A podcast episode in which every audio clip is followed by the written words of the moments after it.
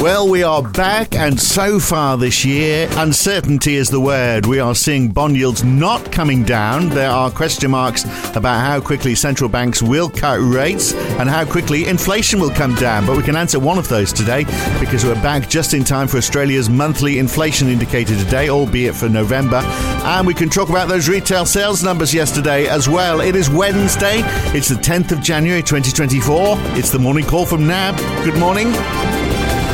So uh, let's look at where we were just before Christmas. In the US, the Dow, well, since then we've seen a small correction falling at the start of this month, but still up 0.8% since just before Christmas, whereas a 1% fall remains for the Nasdaq. At home, the ASX 200 doing the opposite of the Dow. It came in on a high at the start of the year, up over 76.32, uh, down almost 1.5% on that now, and that's after a bit of a pickup in the early part of this week. In Europe, the same story, a bit of a pickup for the Euro Stoxx 50 as we came into the new year, but that didn't last. And again, down 1.5% since we last spoke. And since Christmas, the US dollar is about 0.6% higher. The Aussie is about 1.5% lower. It's just below 66.9 US cents right now. A 0.9% drop in the euro. It's been a rocky Christmas period for the pound, uh, but it's 0.2% higher than just before Christmas. And bonds, 10 year treasuries are back over 4% at 4.02% this morning. That's 12 or 13 basis points higher than they were just before Christmas. Aussie 10 year bond yields dipped down to almost 3.9% between Christmas and New Year, but back up over 4.12% now. And oil, well, just before Christmas, Brent was around 79. It's been down to 76. Now it's a bit below 78. So we've seen moves all over the place. NAB's Ray Attrill is here to kick the year off on the morning call. I mean, it's hard to discern any clear direction out of all of that, Ray, except for, for perhaps you'd, you'd, assume a question mark over the speed of rate cuts, particularly in the US. Uh, I mean, isn't that what those bond yields are telling us? The fact that they are back up again now? It's certainly true to some extent. Good morning, Phil, and uh, Happy New Year to everybody. Um, yes, I mean, mm. looking at, we've had some quite extreme volatility, um, you know, comparing what we've seen year to date with the, the latter half of December. So let's remember it was the sort of messaging out of the December 12th, 13th FOMC meeting in December that really set the hares running, didn't it, on that big Santa Claus rally? And 10 year Treasury yields were trading at what, 4.2%, I think, pre Fed, and got down to a low as 3.8. So a big sort of 40 basis point move. And as you know, sort of more than half of that has since been retraced. And, you know, if I look at Fed policy pricing, um, you know, when we broke up uh, at Christmas time, the market was actually 100% confident. It had a, a 25 basis point rate cut at the March meeting, so that's the one after next fully priced. Um, and if I look at pricing this morning, that's down to about sort of 66%. So, um, and the yeah, total wow. amount of, of, of easing uh, priced in the curve for this year is at least 25 basis points less than it was at the beginning of the year. So, you know, that is certainly sort of part of the story. And I think, you know, just, you know, whether it's irrational or otherwise, I think the exuberance that we saw in the latter half of December has been uh, somewhat unwound. That said, let's not um, forget it wasn't just the Fed, it was also, I think, just as we were we were um, shutting shop for the year, we had those um, November US PCE inflation numbers that came in at what 0.06 percent, and if you look at six month annualized PCE deflator, the Fed's preferred measure, 1.9%. So, you know, I think as we, as, again, as we signed off for the year, we were saying inflation job done, weren't we? And uh, there's nothing that I've seen yeah. so far this year that challenges that, even though, of course, various Fed officials have been out sort of subtly suggesting that uh, the market is still maybe ahead of itself as far as Fed pricing is concerned. Well, it's curious, isn't it? So, I mean, uh, in support of that as well, the ISM services number very weak. So we're starting to see the economy slowing down. But then if you look at the jobs numbers, so we had non-farm payrolls on uh, last Friday, jobs up to 216,000, quite a bit more than expected. No move up in the unemployment rate. So, I mean, the Fed must be looking at both of those numbers and thinking, well, we've got to keep an eye on that. Well, yes and no. If you if you scratch below the surface, that payroll number wasn't uh, nearly as impressive because we had 71,000 of downward revisions to the previous month. So on a trend basis, um, there's certainly been some slowing in the last sort of six months compared to the sort of first half of last year. Um, and then the unemployment unemployment rate staying down at 3.7 was very much flattered by a big decline in the. Uh, we had labour force participation coming down two or three tenths of a percent. Um, so we had a big sort of exiting of the labour force, if you believe the numbers and those household survey numbers that, that produce the unemployment rate are notoriously unreliable on a month to month basis. So, um, so I think there's a little bit misleading there. And uh, if you look at something like the right. NFIB hiring intentions that we had last Friday, um, that uh, fell a couple of points. So the anecdotal evidence is that the pace of hiring is certainly slowing. Um, and um, it was the employment subcomponent of that ISM services that you mentioned that was principally responsible for that uh, weakness that we saw in the overall services index to close yeah, to the down 50. from 50.7 to 43.3. That is quite a slide. But, uh, for the prices paid, absolutely. And that um, we had a, an overall two point drop. And if you believe the ISM services uh, headline number, the services sector has, has, slowed quite appreciably compared to uh, to last year. So um, so overall, I don't think there's anything here that's going to be alarming in terms of sort of the, the Fed really thinking that the you know the market is, is mm. deluding itself, thinking that rates will come down. And you know our sense is it's not what's happening in the real economy. It's you know if inflation really is pretty close to the two percent target, and and you know, I sound like a scratch record, but remembering Jay Powell saying that uh, you know we're going to be cutting rates before we hit the two percent target, then uh, yeah. you know we still think that expectations for the Fed starting the easing process, if not as early as March, then certainly in Q2, are, are very much intact. So this caution then in the market, uh, which is seeing that expectation for the cuts at the next meeting coming down, um, is misplaced. Then it sounds like. I mean, because we're seeing, I mean, uh, that ISM services number was was weak, but also the NFIB small business survey that you referred to. I mean, that was a bit higher, uh, higher than expected for December, but I mean, it's still low. I mean, what is it? It's uh, uh, ninety one point nine, something like that. I mean, the uh, the fifty year average is ninety eight, and it's been below that for twenty four months in a row. So these are still soft numbers. I mean, well, it might be a little less soft, but I mean, it's still showing a, an economy that's struggling for growth, isn't it? Well, struggling might be too strong a term. Um, I haven't seen. I know the Atlanta Fed's GDP nowcast hasn't been updated since the payroll numbers, um, unless it has in the last couple of hours. At last count, they were saying GDP growth of around two and a half percent for Q4. Right. So, um, you know, we're down on down on Q3 at least, but still pretty close to trend. So, you know, it's not obvious that uh, you know the economy is really rolling over, and at this stage, you know, the soft landing, soft landing versus no landing is getting more airplay than the soft landing versus outright recession, as far as how mm. the economy plays out this year. But as I say, it's really right. if inflation, you know, is close to two percent, then real interest rates are rising, and that is what the Fed uh, will need to counter. Which is why, um, you know, the market's still got what 125 basis points priced in this year, which we don't disagree with at all. So um, it's just I think the market got uh, a little bit ahead of itself in the latter half of December. Right. Well, let's look at where they are struggling for growth uh, in Europe and the UK. So uh, there we saw German industrial production uh, a 0.2% rise was expected. These are numbers out overnight. Instead, it fell 0.7%. These are the numbers for November. A lot of that was capital goods as well, uh, which are down 0.7% uh, on the month. So, I mean, that doesn't foretell uh, or give much confidence, does it, for growth right now? Absolutely not. So, uh, German industrial production in year on year terms is now down 4.8%. So, you know, the industrial side of the economy, 4.8% less than a year ago.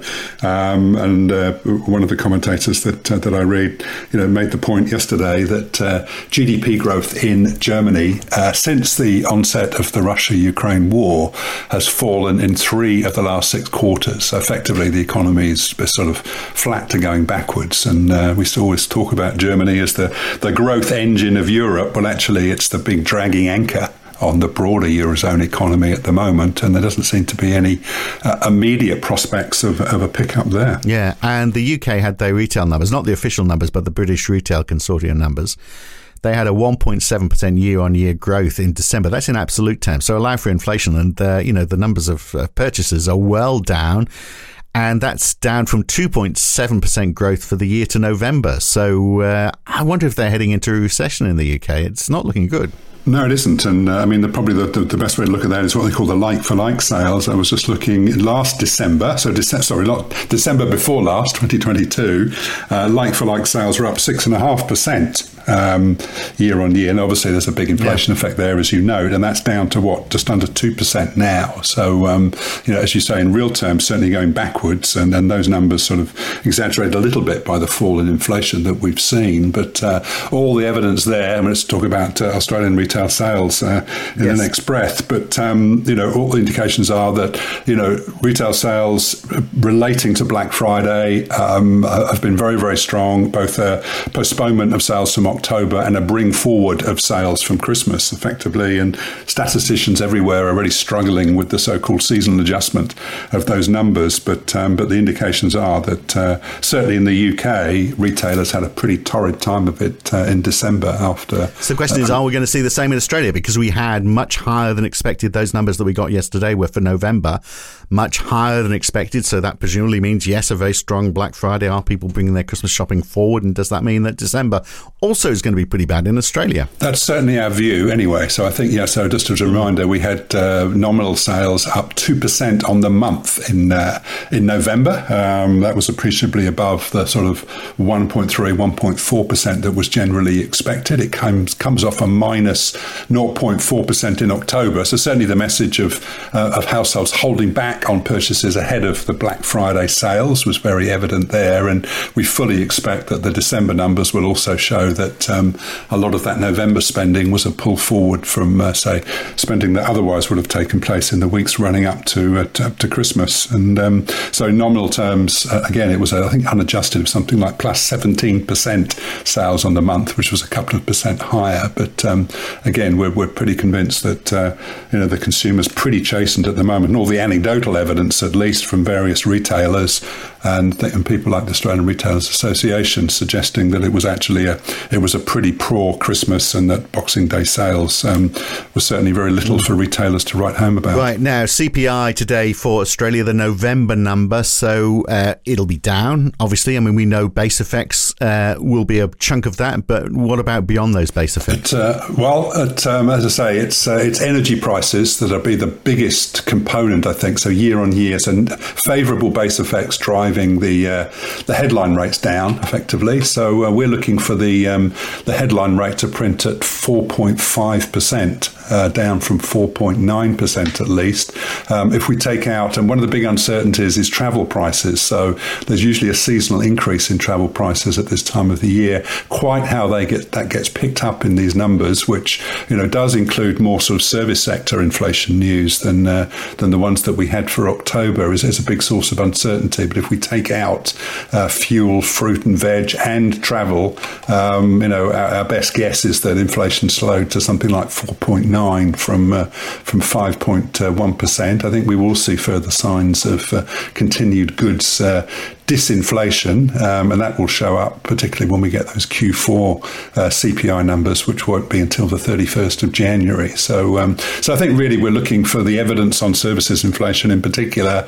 Um, but I think whatever the numbers printed, it's not necessarily going to be um, a really reliable guide to what the overall Q4 CPI numbers are going to print. And so, what about the what about the influence of rents? Because that's going to be less pronounced, isn't it? Because we had uh, we had more in the way of rent assistance. That's right. So that kicked in on 20th of September. Recall um, and it's going to set up a weaker quarterly average outcome in Q4. And um, Taylor, who's been running the slide rule over that, reckons that it will take at least a tenth of a percent off the uh, the trimmed mean CPI. So at the moment, you know, we're looking at something like 0.9 for trimmed mean CPI in Q4, which is actually a little bit below the RBA's own forecast. So uh, ostensibly, that might provide a little bit of comfort and militates against the idea of a February uh, RBA rate hike but the question is whether the RBA looks through that, and in particular, what the sort of underlying message is on, on overall services inflation.